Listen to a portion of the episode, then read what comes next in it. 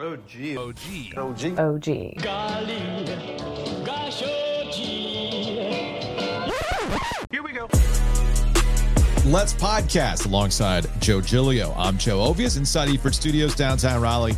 Thanks to Empire Properties and thanks to Copiers Plus. Check them out online at copiers plus dot com. I don't know if you can gift somebody a Kyocera for Christmas, but maybe you should give yourself the gift of savings, Joe, by saving money with Copiers Plus. Nicely done. Right? Wow. Look how handsome these are. This is the fine work of Copiers Plus. That is. And speaking of Empire Properties, I think they're getting ready for the Raleigh Christmas Parade, and they're doing a little display outside of Eford Studios. Okay. And I saw our, our, our guy who's in charge of a lot of the buildings, and I said, uh, oh, you, you put a display. Do you have a mannequin? We could put a T-shirt on a mannequin. He's like, no, nah, we don't got a mannequin. Like, what about a space for a Q R code? So I think we're going to get one up there for the Christmas parade. Sweet. Since we're not going to participate in the Christmas parade. Probably for the best. I wanted to participate in the Christmas parade. Probably for the best. Why can't we be in the Christmas parade? Probably for the best. Just you and me with sandwich boards. No, um, isn't that the Saturday after Thanksgiving? No, it's this Saturday. Oh, it's this Saturday. Yeah. I'm it's not going to be I'm not going to be here anyway. It's such a weird time. It's always the Saturday before, before Thanksgiving. Thanksgiving. Okay. And I'm not going to be here anyway because I'm going to be in the mountains of Roanoke, Virginia. Hockey. Unfortunately, unfortunately, Jacob, did you get a week off? No. Ever? No. Dude. On they had practice, they had an optional practice on Monday. When you drove back. When I drove back from Michigan. From Detroit. So they had an optional practice on Monday.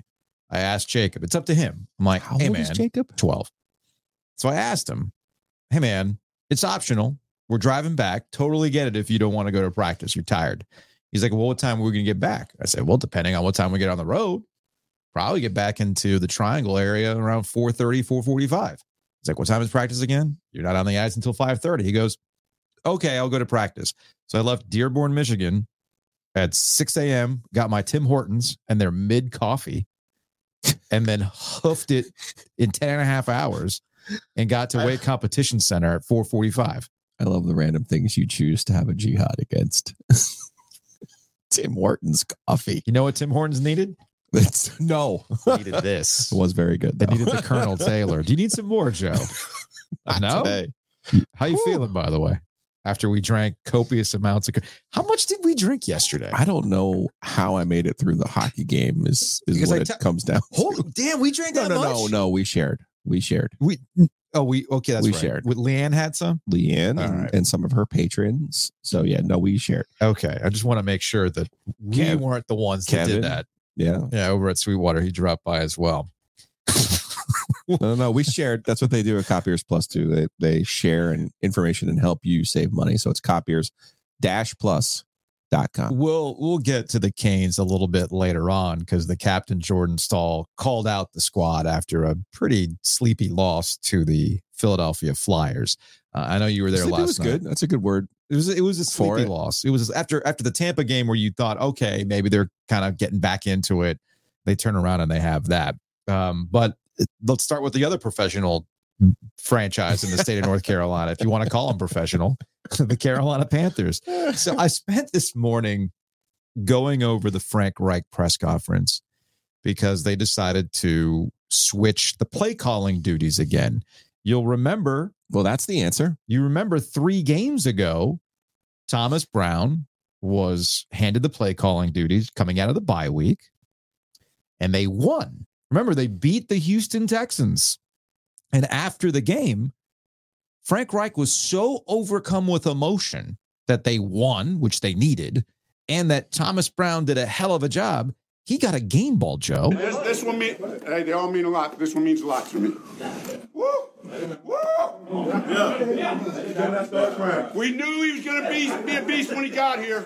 And when the game was on the line, he called the perfect series, right? Yeah. Thomas Brown. Yeah.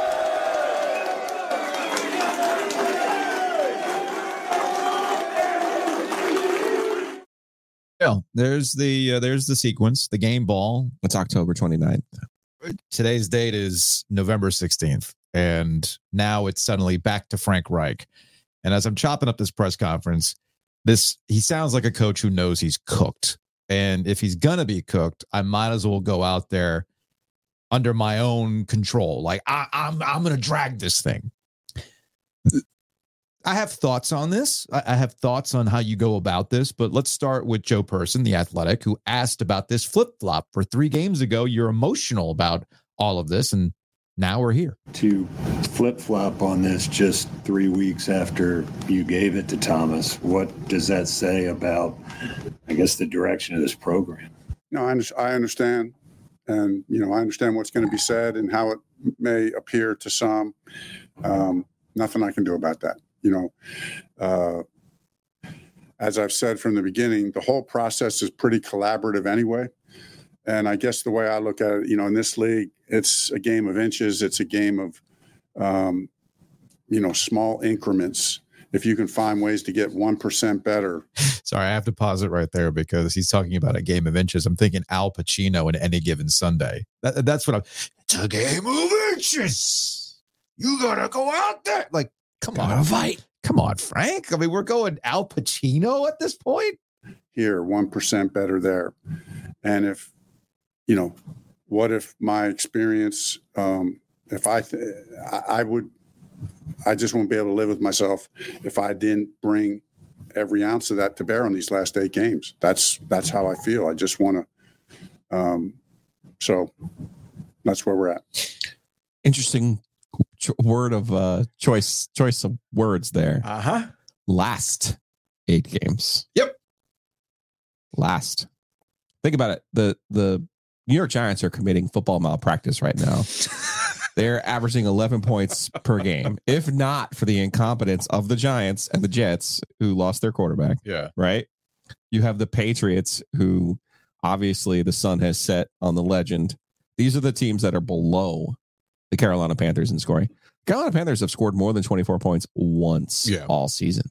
That's not going to get it done. Even in this new, if you want, the new, new N F L where scoring is down, you're scoring thirteen points. He gives them a game ball after they scored fifteen points. Mm-hmm. Like, but you called the perfect sequence at the end of the game, and you're supposed to have growth. You know, there's and the Giants and the Patriots are appallingly bad on offense that they're averaging fewer points than the Panthers. And those are you, oh, and look you, who's and right you, up. Look who's right above them. Matt Canada. so, but at least there's yeah. but at least in a very difficult division, the Pittsburgh Steelers find themselves in a wild card situation. I want to have that moment with Frank Reich. These are your peers. Yeah. Poor Tommy DeVito, washed up Belichick. Yep. The corpse of the Jets and Matt Canada. And all those quarterbacks are either on their third, like they're on their third choice of Q B. That's uh, me in the radio room going, wait a second, Joe. Are these my peers? Yep. Am I in trouble? But the difference is you're supposed to have the point guard. You're supposed to have the Q B that you sold out for to get because you truly believed in what he could bring to the table. And instead, Bryce Young is twenty-ninth in twenty-ninth as a rated Q B. He's twenty-seventh in total passing yards. He's got seven interceptions, eight touchdowns. And worst of all, worst of all, I understand why Brian Dable's trying to cook up a plan that Tommy DeVito should not throw the ball. Please give him the na- the proper name. Poor, poor Tommy poor. DeVito. That is his name. You're right. Poor Tommy DeVito. Dable does not trust poor Tommy DeVito. And why would anyone? Why would he? Okay. Poor guy, like traded in his spleen to play the, football. The Patriots are seeing where, yeah, man, this Mac Jones thing is not great, but you're stuck with Bailey Zappe. The Zap Attack. And then, of course, you've got Zach Wilson and all the crap that they're dealing with in New York. Number two overall pick. Yeah. Yeah.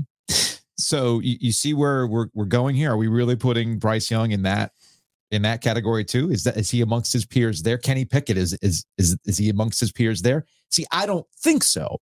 And I think that's the worst part about this. It's Frank Reich clearly does not trust Bryce Young to do the things that he wants him to do. But it's much easier to get rid of your coach than it is to bail on a guy that you gave up a lot of draft picks and capital to get. And that's why I think Frank Reich's on the way out. The other reason why I think Frank Reich is on the way out, man, one year, he's committing the biggest coaching malpractice ever. And let's put this on the parent level, right? Or something. I'll put it on the level of you and me sometimes.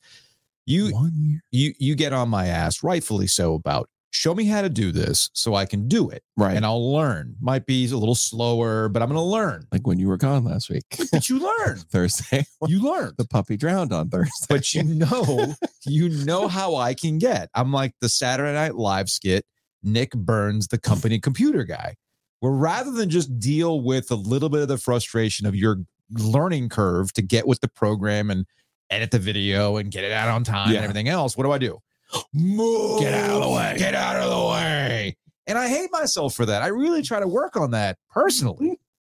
I'm hearing Frank Reich basically do the, the equivalent of Nick Burns. All right, Thomas Brown. Hey, man. But oh, we have one. Move. I'm going to do it. Buddy, you're going to get fired. So, and man, credit to Joe Person.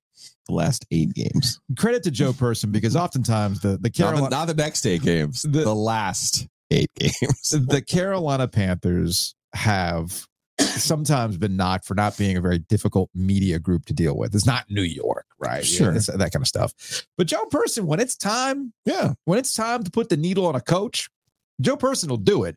So Person followed up with the, hey man, you know, it's collaborative, you know, maybe ten percent better. He had, in fact, I don't have the clip because it's like two minutes long, but I'm going to paraphrase. I think it was, uh, I want to say it was Vashti who had asked about the collaborative efforts. And he said, oh man, I mean, Th- Thomas made some calls that I never would have made. And I was like, man, that was brilliant. Like that was galaxy brain. Like, man, I'm, I'm learning so much from you after three weeks. Okay. And despite the fact that he openly says, yeah, man, Thomas would have called some stuff that I never would have done. So it was great that he was in that position. But you know what? Cool. I'm going to take the play calling back. Person then went, okay, like, nah, this, the messaging's off here. If you say that he wasn't going to be able to do magic, then why did you give it to him in the first place? Um, because I've always had this vision that, you know, when I came here, like I mentioned to you guys in the first place, that even though it's always been in my blood to be a play caller, that in this second time around, there's many successful coaches who don't call it. And I've talked to those coaches about what that experience is like, you know, to be able to manage other things and and devote more energy to other places. And, um, you know, and I said, I need to try that. I need to, I need to try that. You know, Mister Tepper was on board. You know, I told him what I was going to do and he was on board with that. He certainly understands and appreciated that model. Um, And as I said, I, I always thought it would be when it was with Thomas, I thought, hey, but just because of how smart and how good he, he was and the impression he made on me and our staff and our players, I thought I'll do it during the bye. Um, but before the season, I, you know, I, I may, you know, I thought, well, might be a year, you know, might take a year. So, um, yeah, that's that's where it's all at. And it makes no sense whatsoever. When I got here, I thought it would take a year, but then I saw how awesome he was, so I wanted to do it during the bye, as if he wasn't dealing with any pressure being winless going into the bye. Takes but, notes, add Billy Madison clip. We are all dumber. Yes. For having listened. But I that might be a copyright issue. But I actually found an even dumber clip. Mike K, Charlotte Observer. All right. Thomas Brown isn't the answer. It's going to go back to you. But did you ever consider Jim Caldwell, who's part of this very expensive coaching staff and the brain trust that everybody was bragging about in the offseason? I, I I don't think I'm speaking out of turn when I say Jim Caldwell knows what he's doing when it comes to offense, right? Sure. He, guys, guy's pretty smart. That's why you brought him in. What, did you consider Jim Caldwell? Can you clarify what Jim's role is? So that's Mike K asking the question after Frank Reich said, nah, nah, it wasn't really a consideration.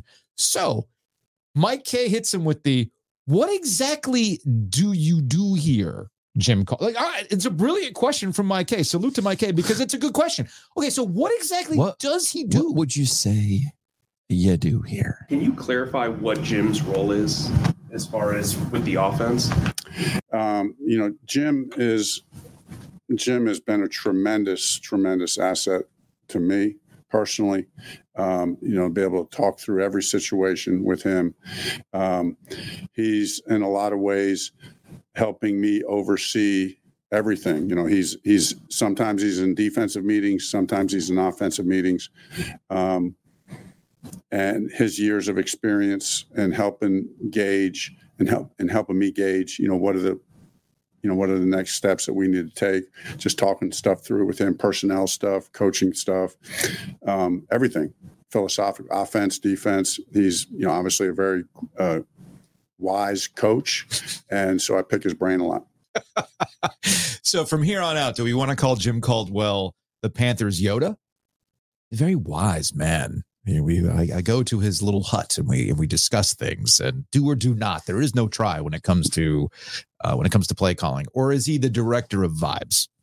Because that's that's the that's the impression that I got from but that's that, not that what soundbite. This staff was supposed to be. Look, no, I told you the Panthers have neither hope nor do they are they have success. Dude. So they are in this really bad position where they desperately need a fast forward button to get out of this season. Yes. Frank, perfect words. Last, they will be your last, mm-hmm. which is the irony of all ironies that the guy who used to be a minority owner of the Pittsburgh Steelers will now have more coaches than the Steelers have had since like nineteen sixty-five mm-hmm. in a six year span. Like, huh?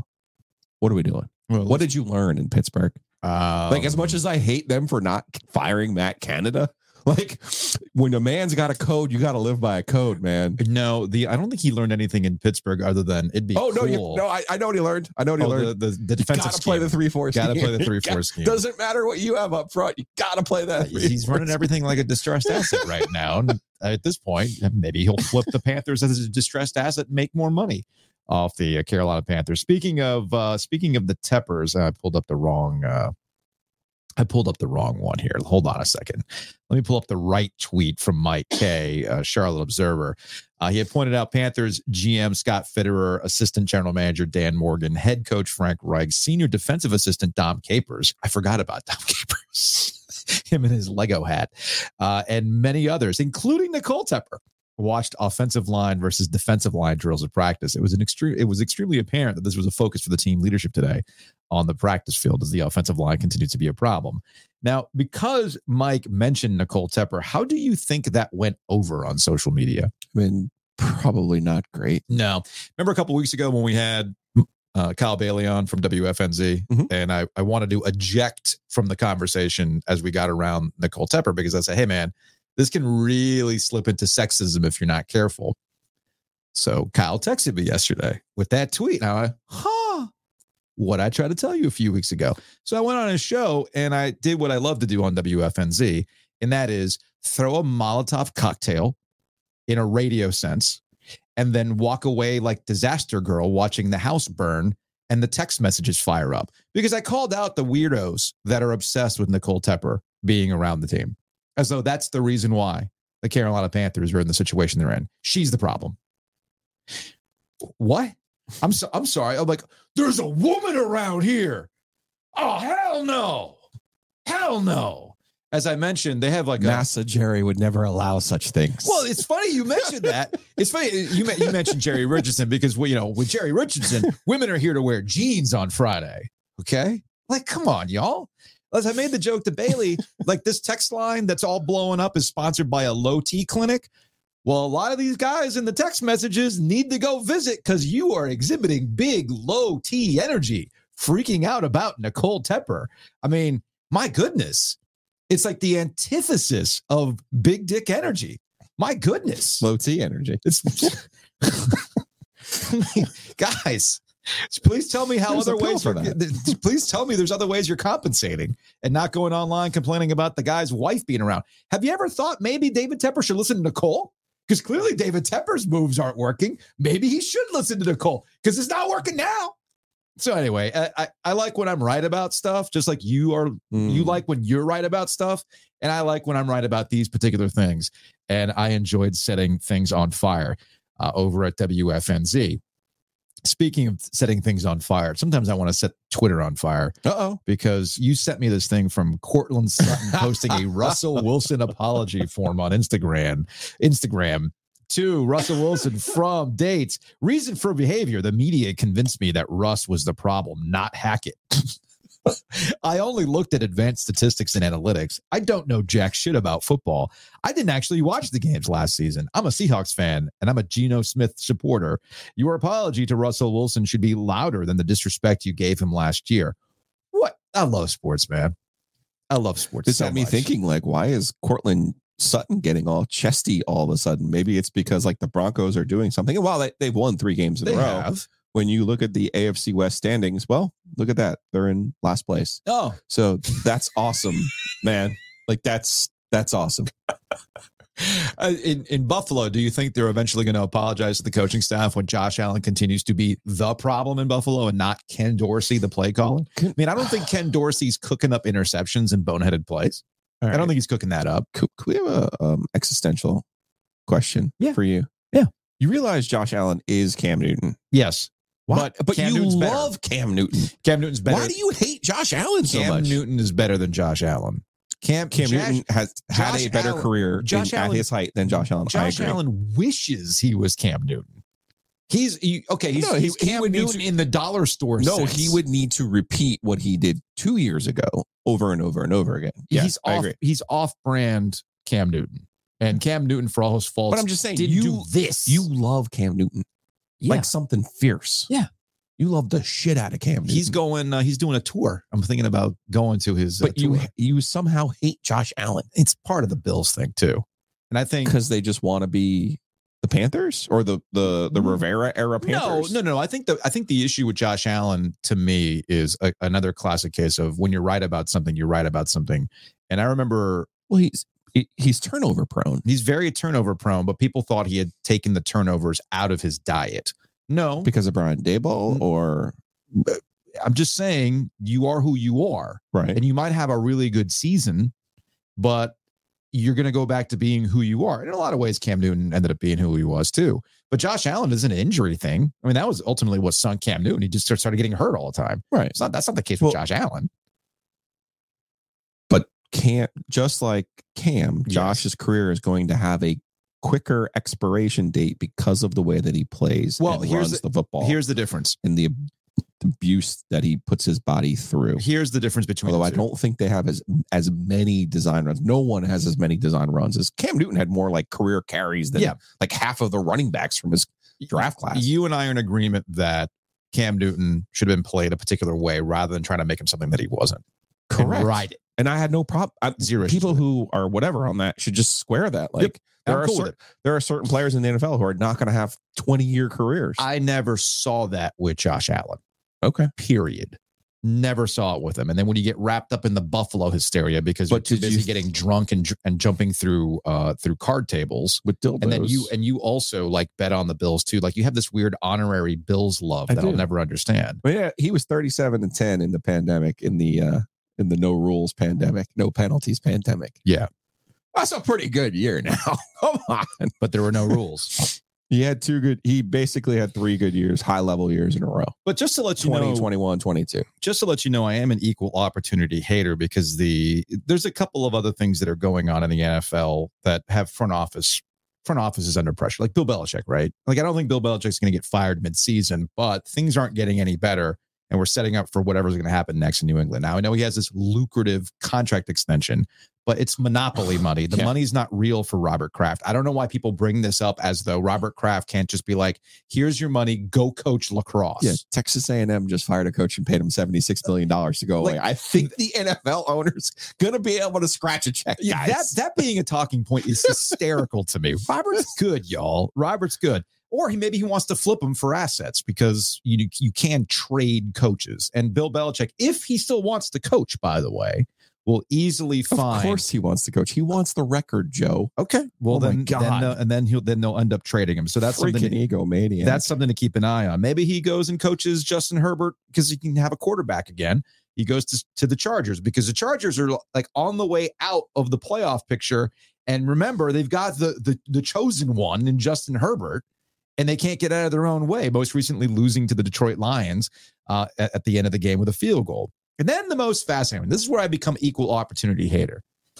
The Dolphins are entering a very oh, interesting stretch. No. Why do you do this? The Dolphins are entering a very interesting stretch. You hate, are you like reverse jinxing for your dad? Like, I don't Maybe. understand. So they play the Raiders this week. Raiders actually have two weeks of interesting games. Okay, they got no. the Dolphins and they got the Chiefs. And the Chiefs and the Eagles have their Super Bowl on Monday. I'll get to that in a second. Mm-hmm.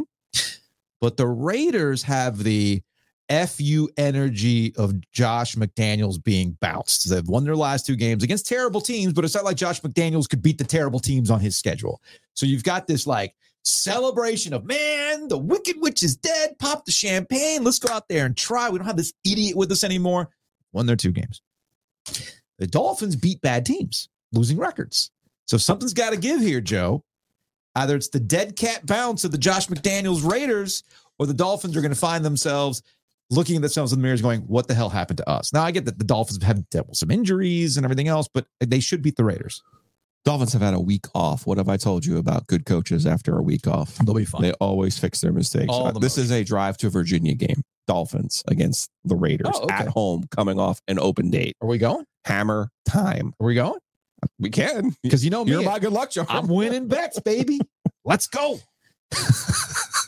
Housekeeping. All right. Big thanks to everybody uh, who sent shout outs and whatnot uh, for yesterday's episode one hundred. Uh, we appreciate you. And we also appreciate you getting us to over five thousand subscribers on YouTube. It actually, we did it. It should show up on the. Yes, yeah, it does. five K subs on the little tidbit. So this gets us to a very important question. Would you rather celebrate five thousand subscribers with a nineteen ninety-one Duke Blue Coca-Cola? It's a Coke that's dyed blue in a bottle. Or, or if I can secure it, we try to reverse the Panthers' fortunes by cracking open a Super Bowl fifty Bud Light. Super Bowl fifty or the one Super- from over at Nice Price, the, no. the original O G? No, no, no. A Super Bowl fifty Carolina Panthers, because things haven't been the same since they got beat by the Denver Broncos. Why is there a Super Bowl fifty Bud Light? Yes, I will absolutely drink the Super Bowl fifty Bud Light. All right. Hopefully I can secure one, a full one. Uh, why would there be a partial one? No, because people collect the cans. So what oh, they do uh, is they, uh. they bottom empty the cans and they keep the top whole. Mm. It's it's very interesting. I've learned a lot in my, in my search for old sodas yeah. and old beer. A lot of people will bottom empty these cans for display purposes. So like, like they punch two holes in the bottom, drain out all the liquid, and then they have it on display. I've found all sorts of Super Bowl fifty Bud Light cans that are drained. Drained. But I do have one super fan connect that, Joe, are you kicking the camera, bro? Not on purpose. Jeez, Joe. What kind of Mickey Mouse organization are we running here? Yeah, don't answer that. Regardless, I think I found one. Um, all the bourbon that's on display at Graffiti can be consumed for a low, low price. Not from Super Bowl. Well, maybe. Well, maybe that, they that's got a good one. Thing from bourbon. Maybe they do. Right? You want to age? They do. So anyway, head on over to Graffiti in downtown Cary to watch all the football this weekend. And on Tuesdays they do break even night, so you can find bourbon like this Colonel Taylor at cost. Good stuff at cost. Uh, and of course, on Sundays, they have all sorts of beer and bourbon specials. So again, we thank Graffiti. They also have a lot of theme nights coming up. Uh, D J Decade's in the house. There's like a boy band night that's coming up. I think there's a Christmas party that's coming up too. So head on over to Graffiti and uh, check out more information from them. Also, big thanks to Mosquito Authority for sponsoring Ovias and Giglio. Check them out, bugs bite dot com. It's getting cold. We're away from mosquito season, but that doesn't mean the bugs stop. Bugs, no days off for bugs, man. No, no days off for the moisture under your house. No days off for those mice. So do yourself a favor. Go to bugs bite dot com. Hayes Lancaster is the O G O G. Does not believe in contracts. So you're not going to be locked into anything, but he does believe in saving you money. You will see all sorts of coupons. All you got to do is go to bugs bite dot com.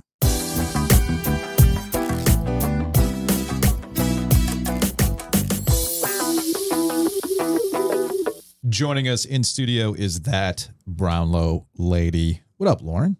Not much. What's going on? So we just got done kind of eviscerating Frank Reich for yesterday's press conference and taking away play calling duties. The the Panthers are a dumpster fire. A dumpster fire. She's like, it's early, Joe. Why are you starting me, Joe? No, it's fine. Because I know how to push your buttons. And, and, and you know that I'm like right now in a current mode of I cannot stand them. Like I actively loathe them right now. Are you, I was going to say, is this, is this a Jimmy Clausen era? Well, no, loathing. Look, Jimmy, to, you know what? To be fair to Jimmy, right? When he was drafted, I was mad at the team. Yes. But I also didn't like him before. Yeah. Like I did not like him like so as a no guy hope. And as a player. I so I would, I took a lot out on him. There's really no scapegoat except for David Tepper for so me right I now. I was of the opinion because you look, you, you and I have known each other for a long time and you always say this team hates me. That's what you would always say. This team, yeah. this, this team actively And you were like, that's ridiculous. Like, why it. would they go out of their way to make your life personally yeah. more and, difficult? And this is probably triggering because I came from an upbringing where my dad made it seem as yeah, though things would happen for reasons. Like, you know, there was never a Triple Crown winner after you were born. You know, the Dolphins lost that game because your mother was watching it in the same room with me. Like okay, that, well, that kind I'm of not, stuff. That's, that's not. what I'm saying. That, that's what I grew up with. I don't All know right? that that's the same. Santaria. Okay. Right. Now.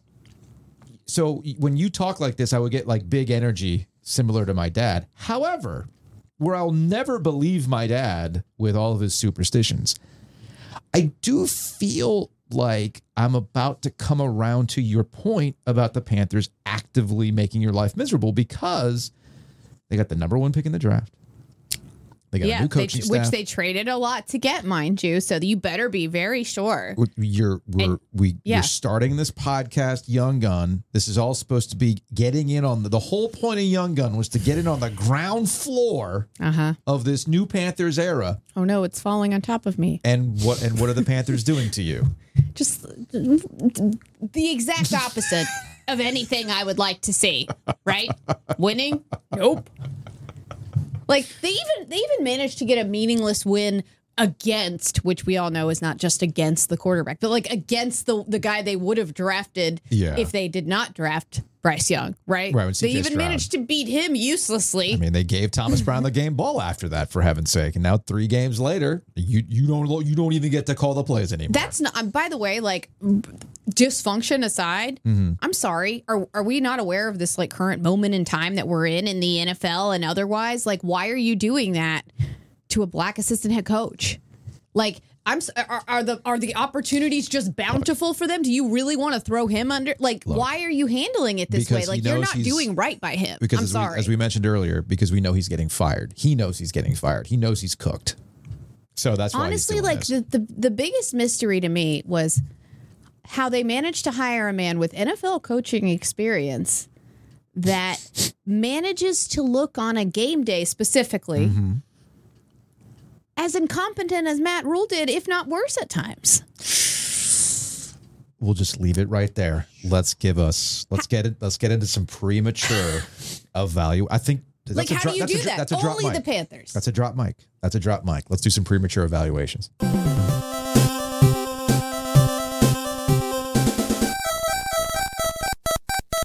Do you have a premature evaluation for the Dallas Cowboys and Panthers though? Blood everywhere. You know. All right, let's go ahead and start with the. Let's go and start with the actual game: Virginia Tech versus N C State.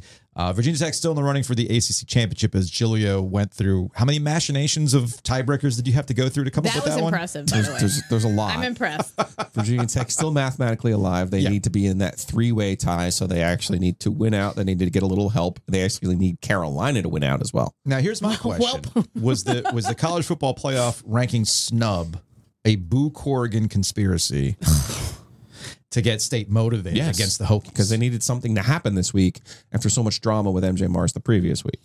Can we also come up with B S charges that takes Dave Dorn off the sideline for the Carolina game next week? No, that's the game he does his best work in, so... Okay, they're going to want him there for that. They one. want. Okay, so can we yeah. do it this week? Is it too late to do it this week? This would Tony be the week. Gibson be yeah. the coach. This that now you're onto something. See, maybe that's what we you need to get do. Get an extra dose of sodium heading into next week too. So I love is, it. I'm honestly, it. This is where N C State's in their most dangerous position. Is it not? Like this is a Virginia oh. Tech squad that has a lot of filler. Is, is it a trap game? It is. It, anytime it is you a use, total trap. Game. Anytime you use the word "should" with N C State, you're getting yourselves well, in trouble. That's a good point. I N C call the Hokies spicy.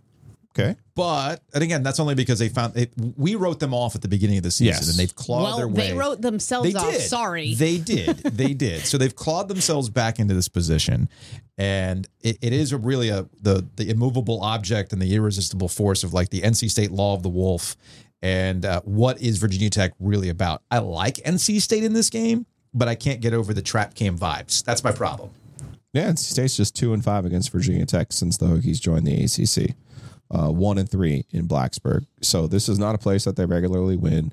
Brent Pry last year, they go three and eight. They went only one and six in the league last year. They're four and two in the league. Even if even if three of those wins are over teams that yeah. have one A C C win, they're still four and two in the league. Uh, the progress that they've made, this it's it's it's impressive. So, and, and if you factor in the way that Virginia Tech started this season, right? Some of their losses outside of the league. But what else? What does Virginia Tech love more than taking awful non-con losses and then wrecking yeah. the rest of the A C C's yeah. hopes and dreams? That's, know, that's like their favorite thing to do. The number one thing they love to do is beat Carolina and beat State. Mm-hmm. Because they After own, losing they to ha- like Old Dominion or Marshall or James Madison or whomever. They have owned those teams recently. No, for sure. But yeah, they're weird because they beat the crap out of those teams mm-hmm. that they're like, you would think that on in theory they weren't that much better than, right? Based on how they started the season. But then they kind of got dominated every time they played a good team so far. So for me, I'm kind of like, eh, I'm meh on thinking how dangerous they are. I'm just not sure yet. All right, so the next game. We got Clemson, North Carolina. In Joe's Atlantic Coastal scheduling, I'm right about this philosophy. This should not be a problem for Clemson Whoa. this weekend. It's just Atlantic versus Coastal. But what if Carolina wins, Joe? Will you give it up? I will tip my hat to the Tar Heels. For sure. But you won't give it up. Well, why no, Why would not. you do they, that based on like... They've lost five in a row to Klemp. The yeah. last one, the yeah. Butch against Kyle Parker. Oh, geez. Uh, yeah. And goodness. Was, that, was that the one? One of them, they put up a fifty-something. Was That was recent too, right? Clemson put up fifty-something, I thought. Yeah, fifty thirty-five, fifty-nine thirty-eight, yep, and eleven, Woo, fourteen, twice. fifteen, nineteen, yeah. twenty-two. Yeah, this is not a game, uh, quite frankly. Except for the one time when Mac Brown went for two, the famous yeah, one. Yep. Yeah, which he did the right thing in that game. I I've agree seen it. Completely. It was the wrong play call, but it was the right the yeah, right yeah, decision. Yeah, yeah. yeah. Yep. Um, no, this is an interesting one. You know, these two teams played for the A C C championship game last year. I think Carolina actually has more talent than Clemson. Dabo, offensively, for sure. Dabo and Dave are like brothers from another mother. They have the same, like, let's win in just the most awkward way. And then they have, like... Is Dave's, like, the younger brother who, like, the par- like he's, like, bitter that, like, yeah. every the parents preferred the they, good old boy Dabo. And then they both, like, come up with, like, completely convoluted ways to, like, motivate their players, right? Like, yeah. Dave, yeah. after the bye, was like, we're going to be the best five and oh A C C team. And it's like... What are you talking about? Like, and now Dabo, I'm sure, is like... Buy stock! I'm sure Dabo oh is boy. like, this is a rematch of the A C C championship no, game. Dabo's so if gonna we have win them, this, we're right. still A C C champions. Mm-hmm. Like, and he's going to, like, have them fired. I, I am convinced he's, he's going to have them super fired up for this one because, like, to prove something, right? Yeah. Like, every week now, I, I feel like for Dabo and Clemson, just feels like a we have something to prove week, which, like, maybe they should have tried that earlier. The if Tar that Heels, was so effective. I don't know. The Tar Heels are very predictable at this point. The Tar Heels are what they are. Yes. Um, Um, they might play Clemson competitively, but I want to. We've been talking about fast forward buttons. You, you talk about the fast forward button for the for the Panthers. I just need a fast forward button in the fourth quarter because I, I when they I, have a double lead, I still can't. I still I still can't get past. What's I, enough that you'd be like they're good? There is there is the limit does not exist. Lauren. I would say like thirty-five. No. I mean, no. I'm being honest. No. Like, I mean, come on, three scores should be enough. It should be, but not, not with this no, defense. We haven't scores? seen three. We've yes. seen two. Well, we haven't seen three yet. Have I thought not? they were up by three scores in the Georgia Tech game. Yeah, uh, no, well, but not in the second ten. half. Both of them were ten. Oh, okay. Yeah, yeah, okay. yeah in okay. the yeah, not in the second half. Gotcha. They gotcha, were at fourteen. Gotcha. I think was their biggest lead. I mean, th- th- there's been nothing out of the since this stretch and the way they've been playing the fourth quarter. They were fortunate to beat Duke. I don't want to relitigate because I wasn't here Monday. I know you guys covered it with should it have been a reviewed catch or not? You know, what about the extra man downfield, the three-yard buffer and everything else? Whatever. Yeah, yeah. I'm not going to get too worked up about those things anymore. They are what they are. But the Tar Heels were fortunate to not be entering this game on a three-game losing streak. Well, I'm sorry, three A C C game losing streak because the Campbell game was in there, but that taught us nothing. Um, right. I just... I don't trust the Tar Heels. I don't trust them against this Clemson team. Yeah. Clemson's coming into this game uh, having kind of found an identity right. as they've gone down the stretch. Obviously, defense is always going to be the thing, but they're running the ball a hell of a lot better. Will Shipley should be healthy, healthier, even though uh, Phil Moffa is a Phil Moffa game. Yeah, yeah, yeah this, this is a Moffa game. This so. My prediction actually like is my only prediction, no matter who wins, is that Cade Klubnik's going to go out there and look like a Heisman winner again. Oh, boy. Yeah, Carolina's playing the long game with Cade Klubnik. The rest of the A C C should be sending them thank you notes. Just putting it out there. I feel like I feel like Duke keeps coming off these emotional losses, and how do they bounce back? And this is a tricky game for the Blue Devils against Virginia. Ooh, this is hard. That's their nemesis too. It like is. They never beat Virginia inexplicably. Like there are just some teams. I wrote about this actually earlier this year for the message. There are some teams that just have your number for mm-hmm. no particular reason. And Virginia has always been that team for Duke. Like Daniel Jones used to throw like six interceptions a game against. I think like a third of his career interceptions or something came against them. I'm not even kidding. Yeah. Yeah. Wheels are falling off for Duke. Yeah. Let's see how they recover. Um, you know, when they lost Notre Dame, they played State, but they had some time off before yeah. that game. This is this is a tough spot because I do think Virginia is a live team. You know, the way, especially when Calandria plays, I like him better than Musket. Um, This is a tough spot, but and, and you got the distraction with Mike Elko in terms of whether he comes out to his players or not and says to them, "Hey, man, I'm not leaving you. I'm here." Yeah. Like I don't know what that messaging will be. He should just make a statement like Dion. Yeah, my oh, wife yeah. is here. By, by my way, mother's Dion. Here. I get my nobody, mail here. Nobody was saying you were going there. By the way, Dion, like where did that come from? Well, some I, I saw some people floating that, but I, that would have never happened. I think right. Dion's. Is, I think Dion used the the Texas A and M situation to put himself back in a positive light. Like I might not be getting it done right now at Colorado. Like everybody said. About, like, hey, cool, nice start. You've been a fun story in September, but let's see when you get into the yeah. meat of your schedule how things play out. I think Dion's using the Texas A and M thing to go, hey, you might think I'm I'm I got exposed, but I'm still wanted. I feel like coaches need to find a new thing to convince fans they're actually staying. Like, I just started a bathroom remodel. Yeah, you know, like I'm I'm not going anywhere. This is going to take months. I'll say this: the, your messaging with your players matters mm-hmm. yeah. in these situations for sure. I'm convinced to this day that I got blocked on Twitter by Buzz Williams when he was still at Virginia Tech. Oh sure, because he didn't come out and say like either I'm going to Texas A and M or I'm staying at Virginia Tech. And your Buzz, players, Buzz loves to talk in circles too. Yeah, so. your your players know, right? So like, if yeah. you even if you are leaving, you tell them like, hey, this is what I'm going to do. This is how I want to treat the final two games. Or even that we if have you together. Might leave, I think you need to be clear. Like, look, yeah. right now I'm committed to y'all one hundred percent. Yes. I don't know what's going to happen and, in the future, but like, this is where I'm at. And right he's now. He's a smart guy. He's a good coach. I know he's doing those mm-hmm. things. Yeah, but he is. To sit here and act like it's not a, a thing for your players yeah. is not a good strategy. I think no. they knew that was going to be the case in the in, in the middle of the season. We talked to Michigan State. Yeah. We talked to Mike Elko when that Michigan State job was open, or the Northwestern job, which by the way they've set that up for the next coach because sure. they, they took the interim tag off the guy, so that shows you where they are right now in their process.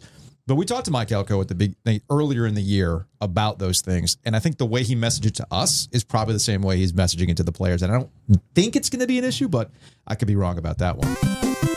Speaking of messaging, I love that Mario Cristobal has to, like, you know, tell his team, no, no, no, no, no, I've got this all figured out with the quarterback and everything else. Oh. Well, you know, if if Mario project if Mario Cristobal projects nothing else, it's an air of knowing exactly oh, yes. what he's doing at all times. Oh, at all times. No, he literally, he always seems to be making a face to me as if he, like, just walked into a room by accident and doesn't know where he's actually supposed to be. So I don't, he doesn't project a lot of confidence I in put, general. I put too, way too much time into figuring out tiebreakers in A C C for the A C C championship game. Mm-hmm.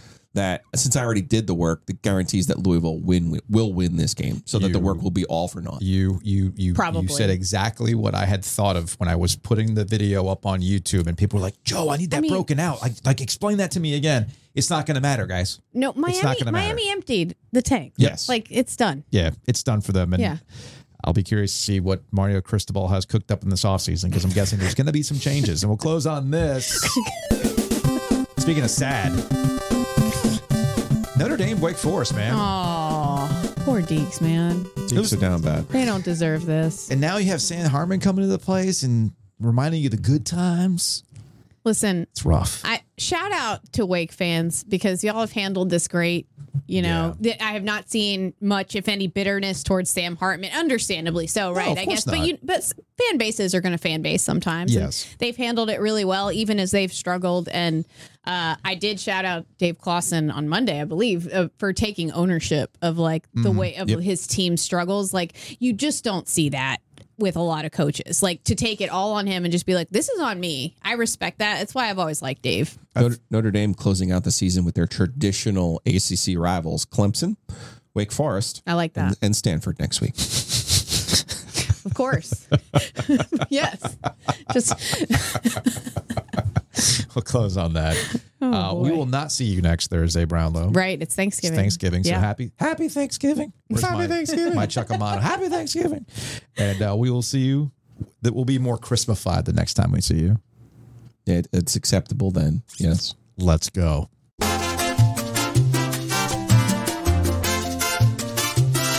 Another weekend out of town, meaning that I'm not going to have a weekend to watch football and eat wings from Wings Over. I have a sad, Joe. You're out of town again? Yeah, man. Going to Roanoke. I told you. I'm not going to be able to go to the Virginia Tech State game.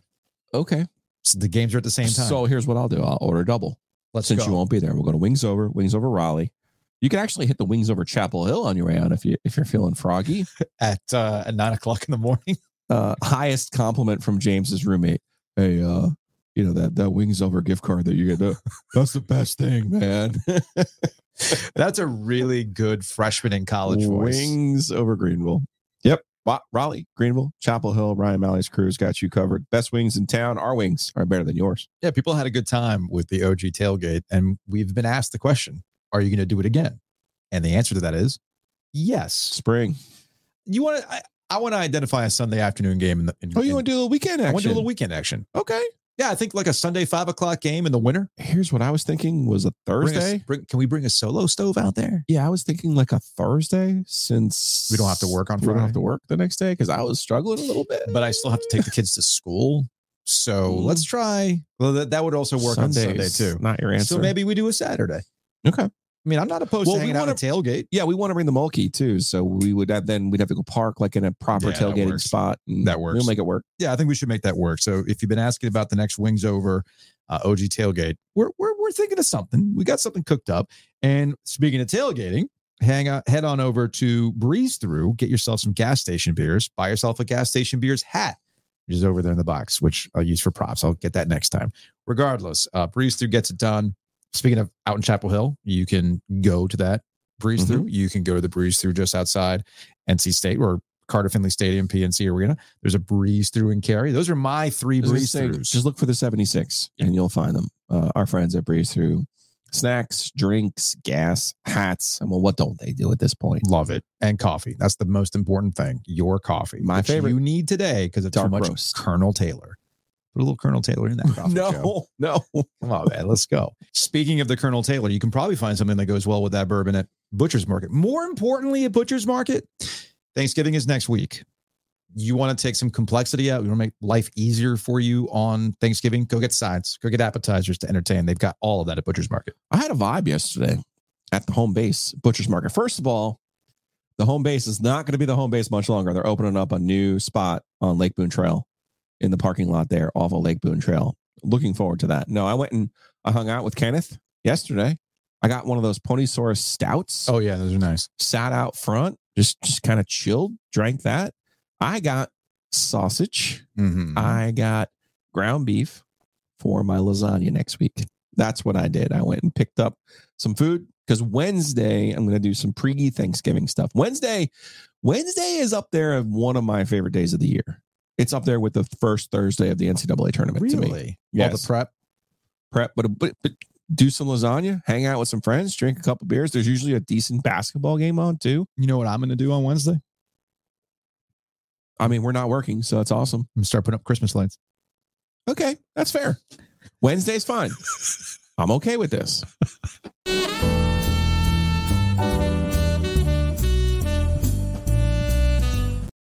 Joining us on the Easter Automotive Group Hotline, columnist for the News and Observer. He is Luke DeCock. And last night I texted you, man, hope the Canes give us something to talk about tomorrow. And sure enough, the captain, this is why he's the captain. Jordan Staal came through in the clutch, but not in the way that I thought after a three one loss to the Philadelphia Flyers.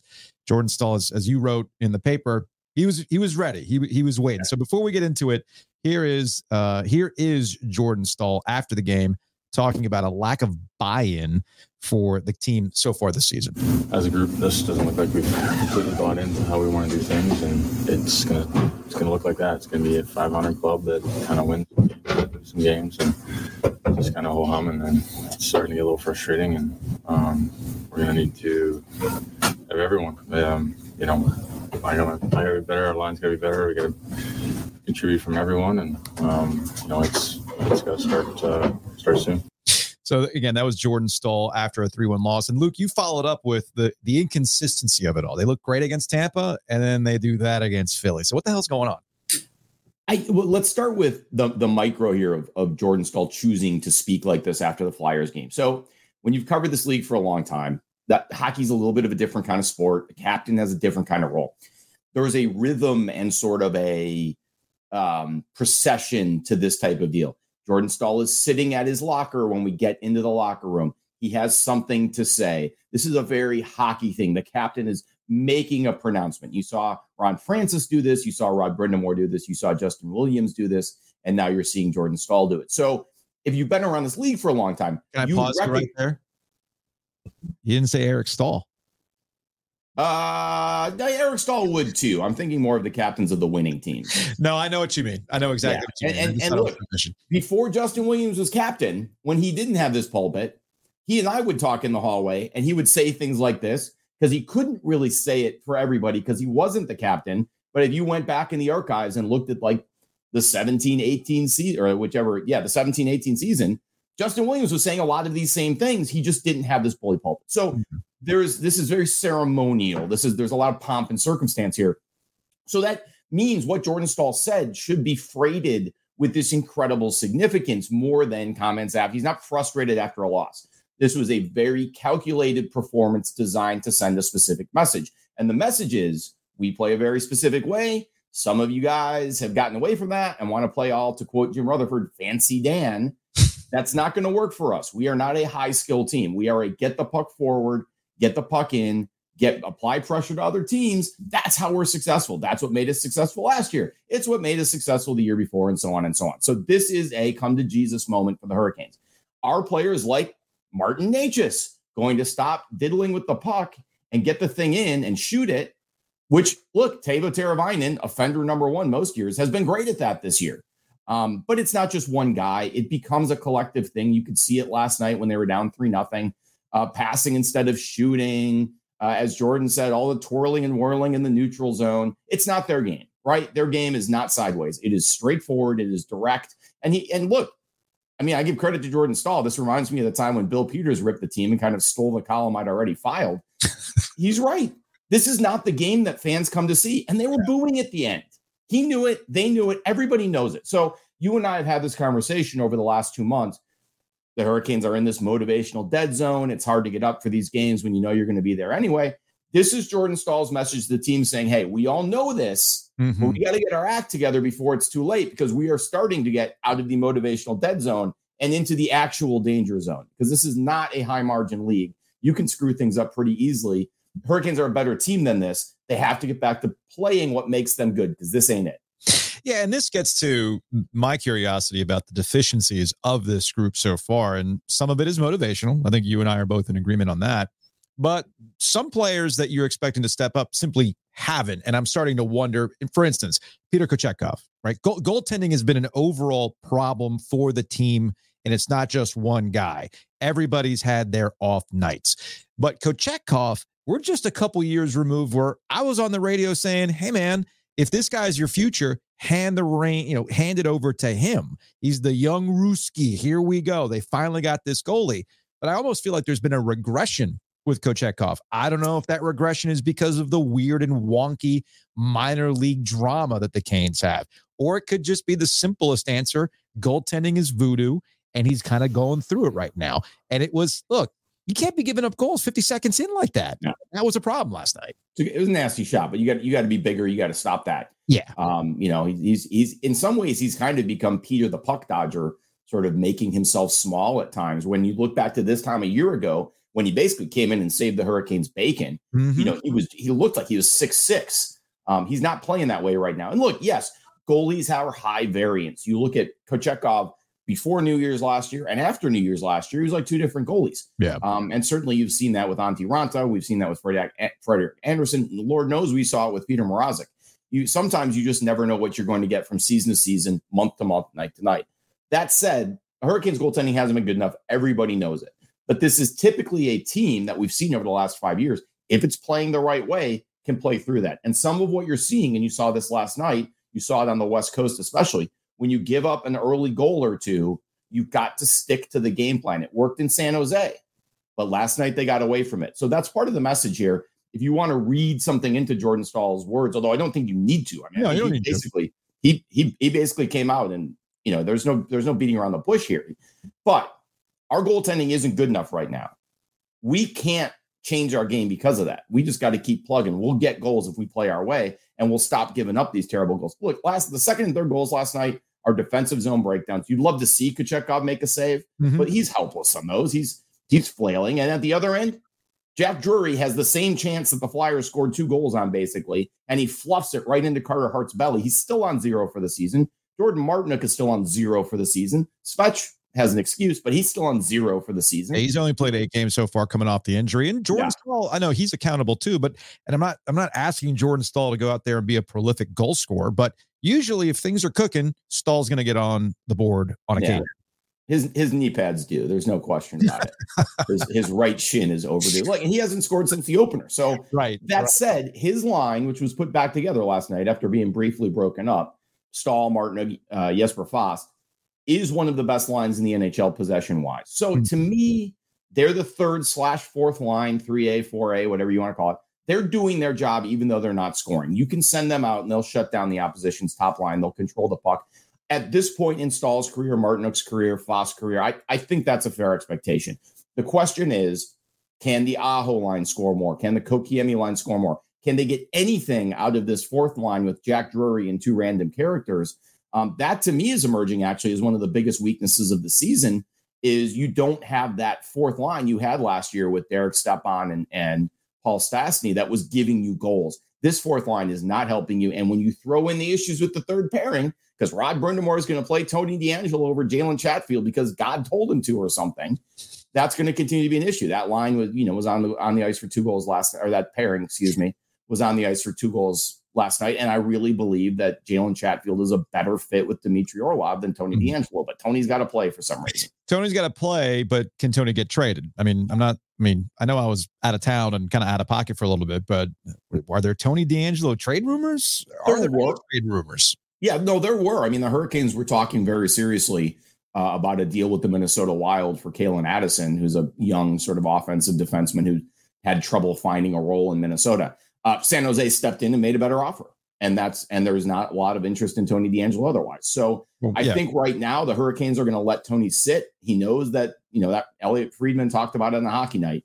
He knows that deal was out there being talked about. Does that light a fire under his butt and get him playing better in his own end? Is he capable of playing better in his own end? The flip side is he made two terrific plays last night. One that led to a goal, one that should have led to a goal. He's kind of doing his thing. He's mm-hmm. going to be good in one end and not so great in the other. When the rest of the team is struggling to play its game, all of Tony DeAngelo's sort of faults are magnified. So maybe I don't want to put everything on Tony DeAngelo. He's in a tough spot because the way he plays and the way the Hurricanes are playing, his mistakes are going to be magnified right now. When they are more in their groove, like they were in Tampa, then Tony DeAngelo fits and everything seems to work. Do they make a move in net? I mean, I'm, I'm not exactly a capologist, but the impression that I get is that Peter Kochekhov's deal is relatively team friendly in the long run. Is that something that they can envision going and getting a more veteran presence in net, not a Halak situation as Frederik Andersen is out?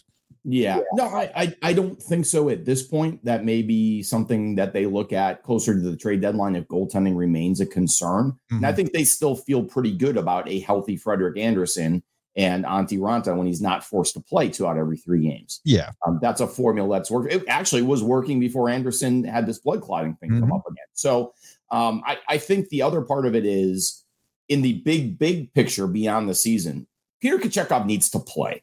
He yeah. needs reps. And as frustrating as it is to watch the team struggle and give up these goals and have the captain spout off like this, which I, I say spout off, but I'm one hundred percent on his side here.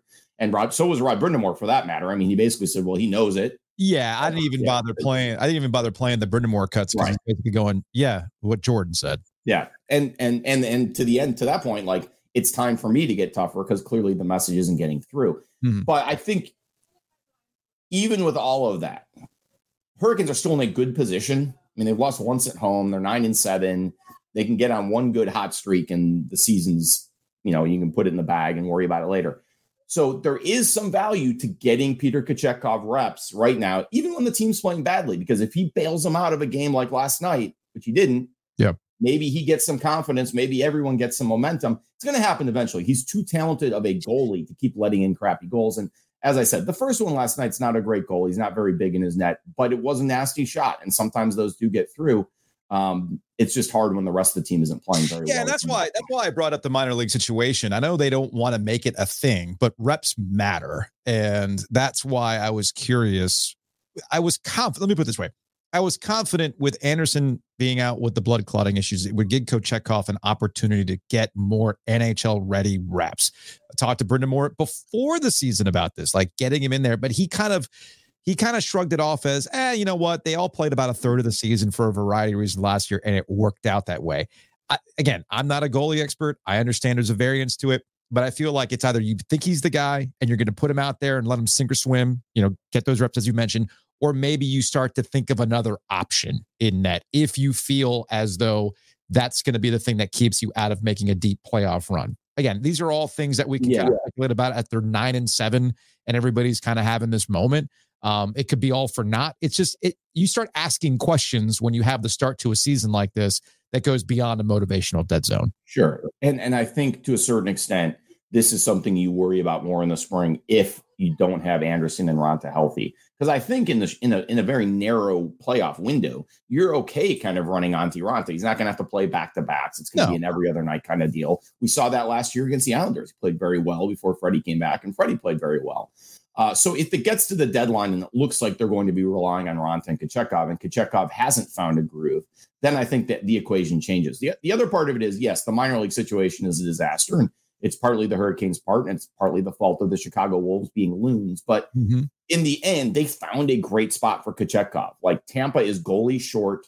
They're a mess in, in, in net at the N H L level, at the at the minor league level. When he goes to Syracuse, they're like, yes, we are going to play you. You are you are our best option. So, you know, they didn't get to a situation where he's on some team where they're trying to play their goalies okay. over him.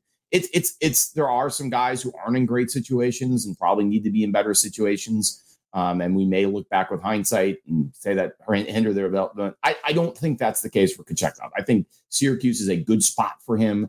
Um, they need a goalie. When he's there, he's going to play. When he's not, they're going to figure it out. So um, that said, the N H L reps are good. He's got to play better. That mm-hmm. it's just it just comes down to that. And then he has, you know, it's like the rest of the team. He's a little bit hot and cold.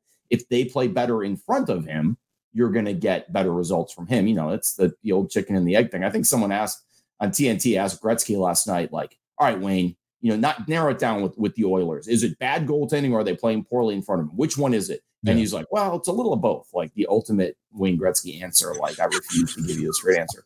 I think with the Hurricanes, it is a little of both. I think it's more goaltending. Yeah. As, as frustrating as the team's performance has been. Uh, but I, I think this is all fixable. And I don't think it's the worst thing in the world to let Kochetkov kind of struggle through this and see if he can figure it out. Luke Takak, columnist, News and Observer. We appreciate the time as always. We will talk to you. My guess is we'll talk to you after Thanksgiving, as we yeah. uh, we'll see. I mean, it's going to hey. be the interesting Dave Doran, Mac Brown fest. And one of us may be calling plays for the Panthers by then. I tried. I mean, we've already covered a good chunk of the Panthers conversation today. I, I, I it's funny. I, I wanted to talk about a a good professional franchise in the state of North Carolina, and the Canes can't even give me that right now. I mean, come on, guys. I, there's, I, I, there's nothing left to say about the Panthers. There, there just isn't, other than you can see the owner's fingerprints over all over this franchise in every way, and that ain't a good thing. So one of these days, and maybe he'll do it on the McAfee show, but I want Frank Reich to go on the McAfee show and say, yeah, man, I thought working for Jim Irsay was kind of crazy. He'll, do it. He'll, he'll go on with the Mannings next year, after when he's out of a job, and it'll be like the Manning cast with Frank Reich, and he'll just blast the entire Panthers organization for an entire quarter. Oh man. So good. So good. He has the look of a man who bought a car that's a lemon. Yep. Nope. That's exactly what it is. That guy is cooked. All right, man. We'll talk to All you. Right. See you.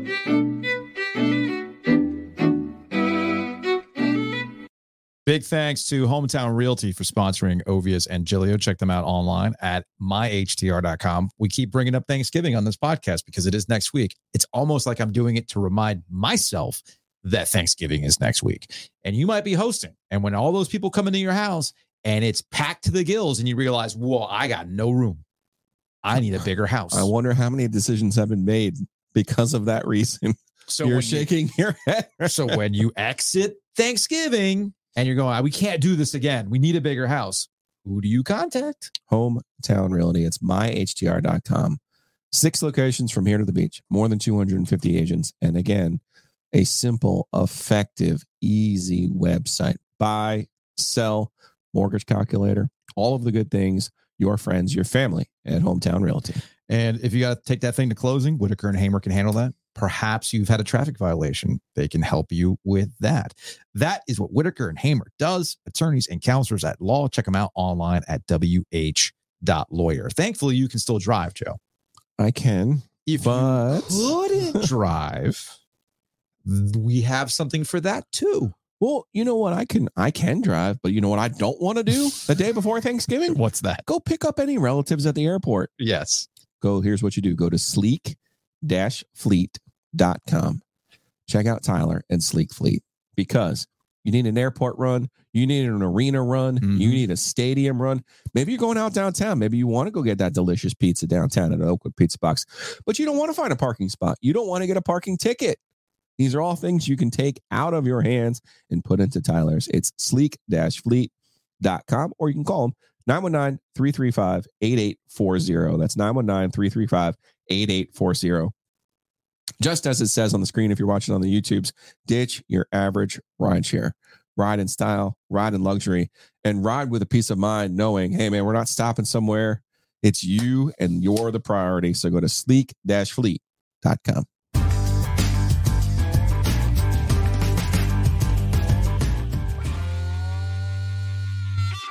Joining us on the Heister Automotive Hotline is the head coach of the N C State Ice Pack. He is Tim Healy. And look, everybody's hyped about the N C State North Carolina game in football that week, Thanksgiving week. But we got the Governor's Cup kicking things off, or facing off, if you will, on Monday night, P N C Arena, with the Ice Pack taking on the Tar Heels.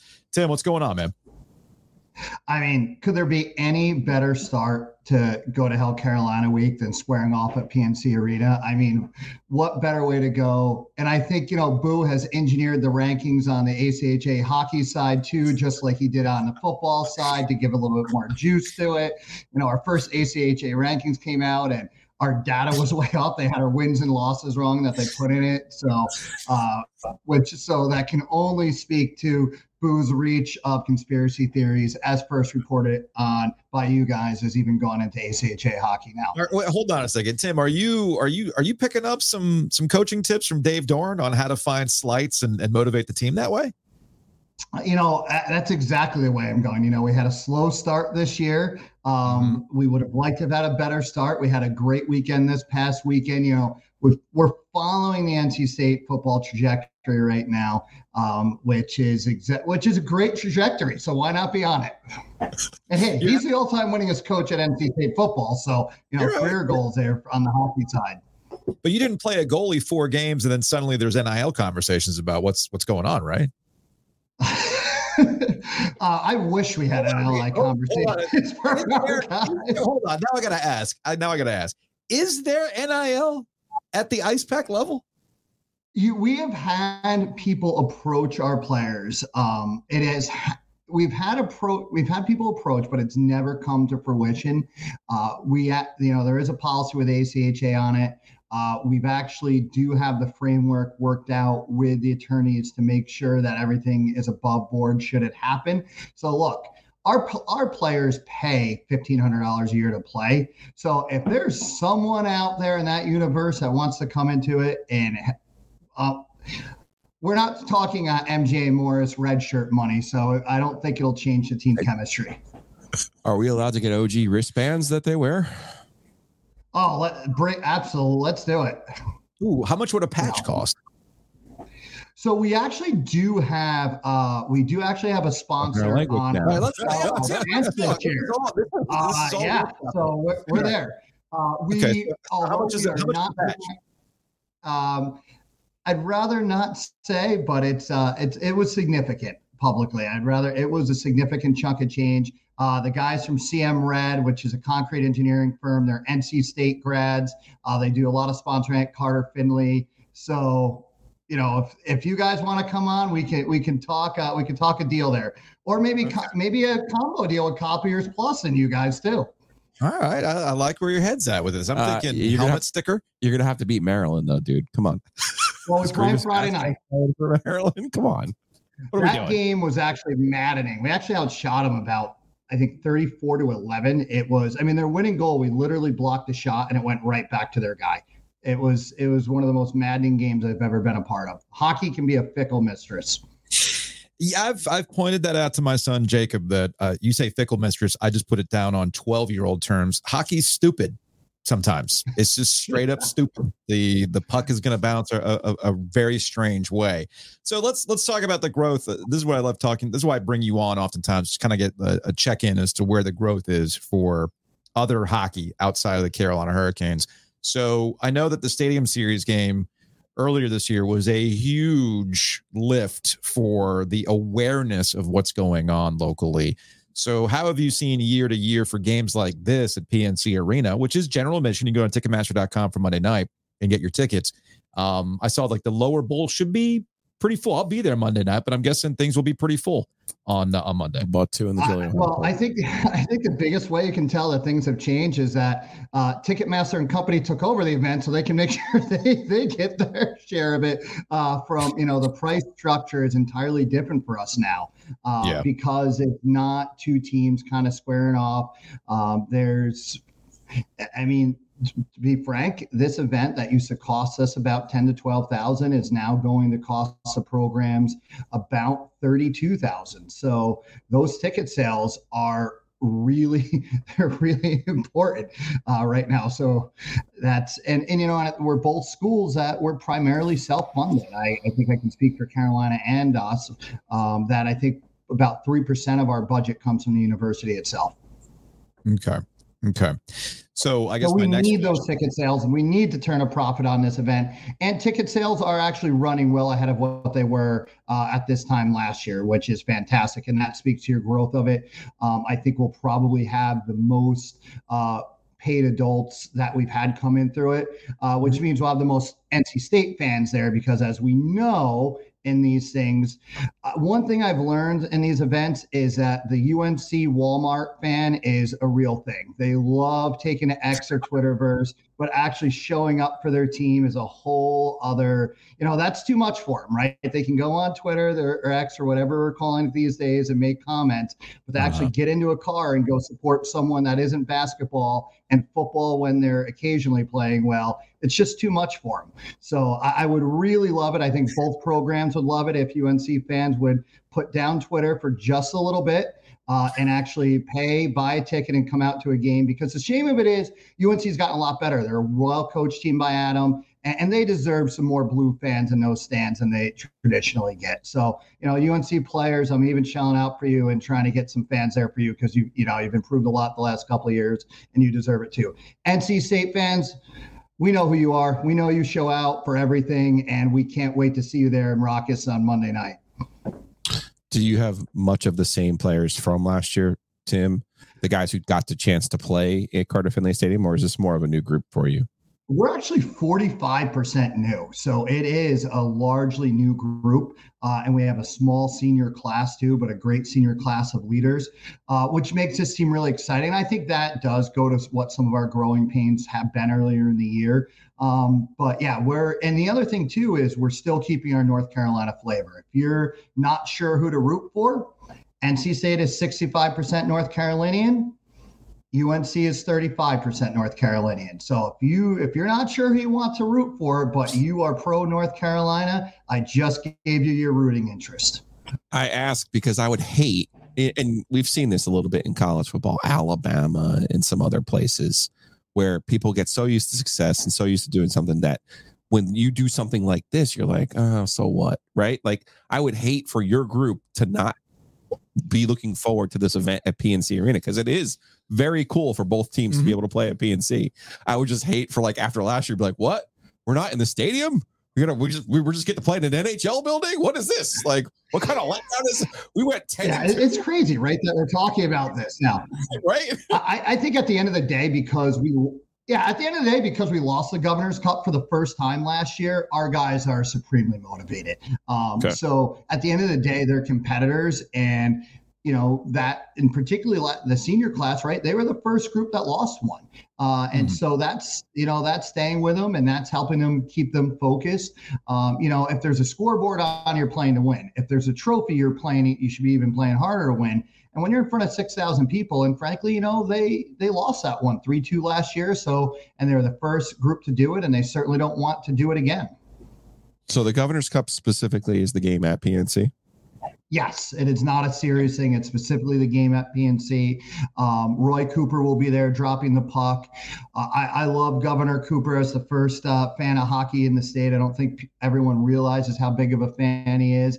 Unfortunately, he'll probably get the Gary Bettman treatment uh, when he comes out to drop the puck, and uh, and he'll get booed, which, you know, when it comes, he should not get booed in that building. And what he has done, if you're a hockey no. fan, uh what what Cooper has done for hockey and his support of it um, is tremendous. The I man, hope, the I man hope he has changed. The Tez Walker jersey on. Well, that would be funny, but never forget, this is the same governor who changed COVID occupancy rules for the playoffs. Oh, yeah. To make okay. sure that the case.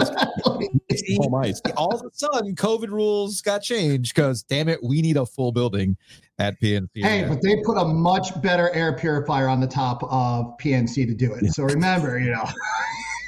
All right, Tim. Tim Healy, N C State Ice Pack coach. Next time we talk to you, uh, I want to spend some time on, uh, and we could do this in the offseason, uh, spend some time on my pipe dream of a municipal rink in Wake County. That would be nice. That, that's a high bar, but I know, but I know I got, I think I got spoiled. I think I got spoiled bumping around Detroit, eating Coney dogs and going to really nice high school rinks. So it was kind of neat. Yeah. It sounds like your artery didn't get spoiled though. So. Whew. All right.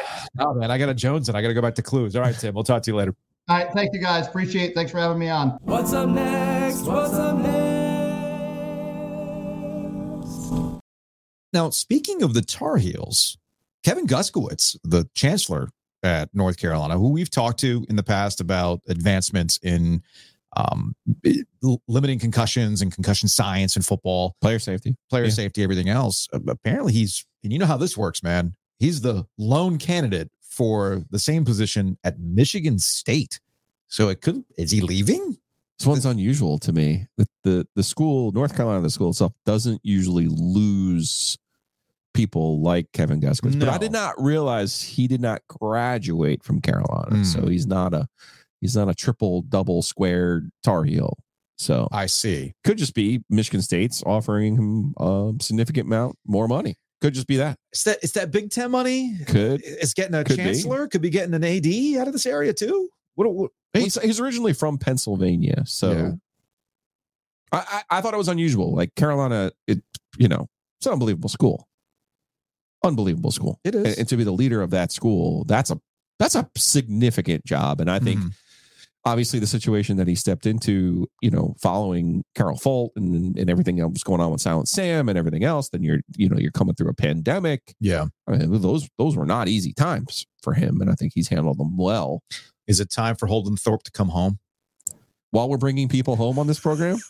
we talked about, speaking Will, of, we talked about of, Will Shipley, Will Flood. Speaking of triple Tar Heels, do we back. bring him home? Oh, or, or someone's going to be out of a job soon. Mm, are you thinking what I'm thinking? I mean, he's already writing letters to the N C double A for him. Right? Hey, why not make him? Why not make Roy Cooper the chancellor? Do a hell of a job. I mean, I'm over here solving everyone's problems. You me. are. You, this is why we we're going to hire Arthur Smith. Who Mac needs, is the head of the N I L, and now Roy becomes their chancellor. Who needs the Parker executive search firm when you have the O G Media executive search it firm? Sounds like it's a no-brainer to me, y'all.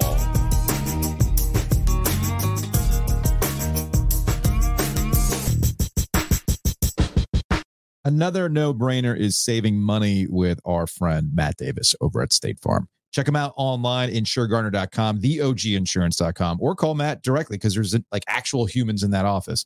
nine one nine, seven seven nine, eight two seven seven. So much a human that Matt has tickets to sporting events in the area. So this is what we're going to do. We're going to give away tickets, your choice, because Matt has them both. He has tickets to the Duke men's basketball game against Southern Indiana. Mm-hmm. It is the Friday after Thanksgiving. If you've never been to Cameron, well, let me tell you, it's an experience and one that you would like for, to have for yourself.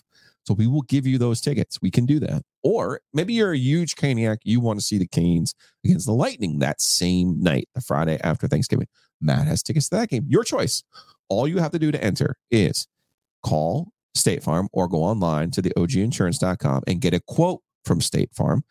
Uh, screenshot that quote, send it to us at the O G goes digital dot com, uh, at gmail dot com. Or, or leave a, maybe you're already a State Farm customer with Matt Davis and Garner. Leave a five-star review. Send us that review. Uh, send it to us on Twitter if you'd like to, or on the Instagrams. All you got to do, either send us that review, five-star review, or a quote from State Farm Insurance, and you will have a chance to win your choice of tickets to see Duke over at Cameron or the Canes against the Lightning. Also, thanks to Home Field Apparel. Check them out online, home field apparel dot com. It is the holiday season. You're thinking about Christmas gifts. Head on over to Home Field Apparel and get some wonderful retro-inspired college gear. Use the promo code O G twenty-three to save fifteen percent off your first order. And then if you order a- enough, like I think you get invited to the Super Secret App Club. You do. Just saying. Uh, every jacket I look at, I'm like, oh, man, that's so good. Everyone. I agree with you. So again, go to homefieldapparel.com slash go to homefieldapparel.com and use that promo code O G twenty-three. Um, maybe you want to take a break from all the turkey after next week. You know, a good way to do that. Get pizza. It's a good palate cleanser, pizza. Go to Ho- go to Oakwood Pizza Box and uh, say hello to Anthony for us. You can order online, oakwood pizza box dot com. They're not going to do my Thanksgiving pizza, are they? Have you talked to Anthony Lee? No, week? I will see Anthony today. Okay, talk, ask him about the Thanksgiving pizza. I, I will not. But that's why not? Fine. I think it's a great idea. All right, so let's go into the YouTube comments. uh, a lot of people uh, congratulating us on one hundred episodes. They're cracking up. They're cracking open their own drinks as well. Mm. Uh, from Dave, congrats on one hundred. You guys are the best. Fully enjoyed the Godfrey interview. And I say that as a lifelong U N C fan and grad. Lizard and Snake Cafe reference to best spot for Mexican dinners and punk indie rock bands late at night. R I P The Lizard and Snake. That's a deep pull by you. It, yeah, I had to. I, I definitely had to think hard about that one. Uh, from what, Suntaru. I think this platform suits you guys better than radio. Definitely makes it easier to catch the show whenever, wherever. Thanks, Shakira. Plus, we get to see your faces. I don't know about that. Yeah, that's, that's that, that bug or a feature. That's that's one of those mileage may vary type situations. I wouldn't have I would have bought y'all around at Sawmill at the outset of all of this if I had recognized you, but I only knew you by your voices at that point. Glad to see these drinks finding y'all in a better place. That's right. We had one of our early meetings at Sawmill as to what that's we right. do next. And we had some people there buy us beers, which was, again, salute to you. Um, did Gillio make it to the hockey game? You did. I did. I was on A P duty last night. It's the first time I've covered a Canes loss in a minute. Yeah. Because I ended up in the Flyers locker room last night. It was a very pleasant experience. I'm not going to lie to you. I was slightly worried about John Tortorella. Yeah. Because he's infamous for some of his post-game stuff, but no issues there. We're good. Flyers win. Got some good quotes. Got out of there. Very nice. I was seriously worried. Like, but you know, what? What was Torts going to do? The people get ornery, man. Yeah, that's a good point. And sometimes the players get ornery too. Like, you don't know what they got going on. Yeah, that's a good point. That's a good point. They were happy though. They won. They, they were on their way. Carter Hart, their yeah. goalie. Yeah. Like, if you saw that guy on the street, you'd be like, you, you might, you might be like, are you like into CrossFit? Like what? What are you? From Michael, enjoyed the talk with Gottfried. My head is a little clearer on that entire scandal now, though I still have my trust issues. I will agree with Gottfried on the N C double A. They have set themselves up uh, as the school bully that runs around picking on the little guys, but won't stand up to the obvious corruption when it comes to tackling the big dogs on the porch. Is what it is. So there you go. We had a lot of reaction to the Gottfried interview. Um, I look. He still had some coach in him. Like, he didn't want to give away too much of the game because coaches very much don't want to call everything out. But you could tell that, and I agree with the sentiment that Gottfried was ahead of his time with how things were at N C State, and had things been different with N I L and the transfer portal and everything else. I was going to say, he did so well adding transfers, and they had to wait a year to get those yes. players. Like, think about that. Yes. Think about how well they would have done without having them. Uh, a Trevor Lacey to sit out and waste a year on the sideline. But hey, you know, is what it is. It wasn't meant to be. Uh, this week is over. Thanks to everybody who listened. Thanks to uh, getting us to over one hundred episodes. Thanks to everybody who has subscribed on YouTube. five thousand. Enjoy your weekend. We will have a limited holiday schedule next week. Shows on just and Monday and Tuesday. And by limited, I mean, we're literally doing yes. two shows. I know you've, but are we going to do Saturday? Um, you. Oh, we still we still need a game time. I don't care about the game time. I do. You are the one who cares about the game asleep. time because you very much like you're like excellent. I don't have to work. I'm like, let's work, man. Oh, let's work. Oh, you telling me you can't be awake for an eight o'clock oh, game post game? Is, is that what you're telling me? Is that what you're Why? telling me? Oh, we're on like episode one oh one, and you, you you're coming out with knives that I don't want to work. You're the one who has had five weeks off, sir. I was the one in, in other lifetimes that when you were gone those five weeks had to hold down the fort. That's okay? Called I took a lot of vacation because yes, I got I, a lot of I vacation and I that. couldn't carry it over. I understand you've all that. Noticed that but somebody you, over here has been burning it at every you, end. You've noticed. You've noticed that I have not taken as many days since we've started this. Okay, why. Just because I don't get P T O. I don't get P T O. So I've lost Joe. I've lost Joe. We'll see you Monday. We'll we'll come up with a better plan for what to do for that State Carolina game when we know a game time then.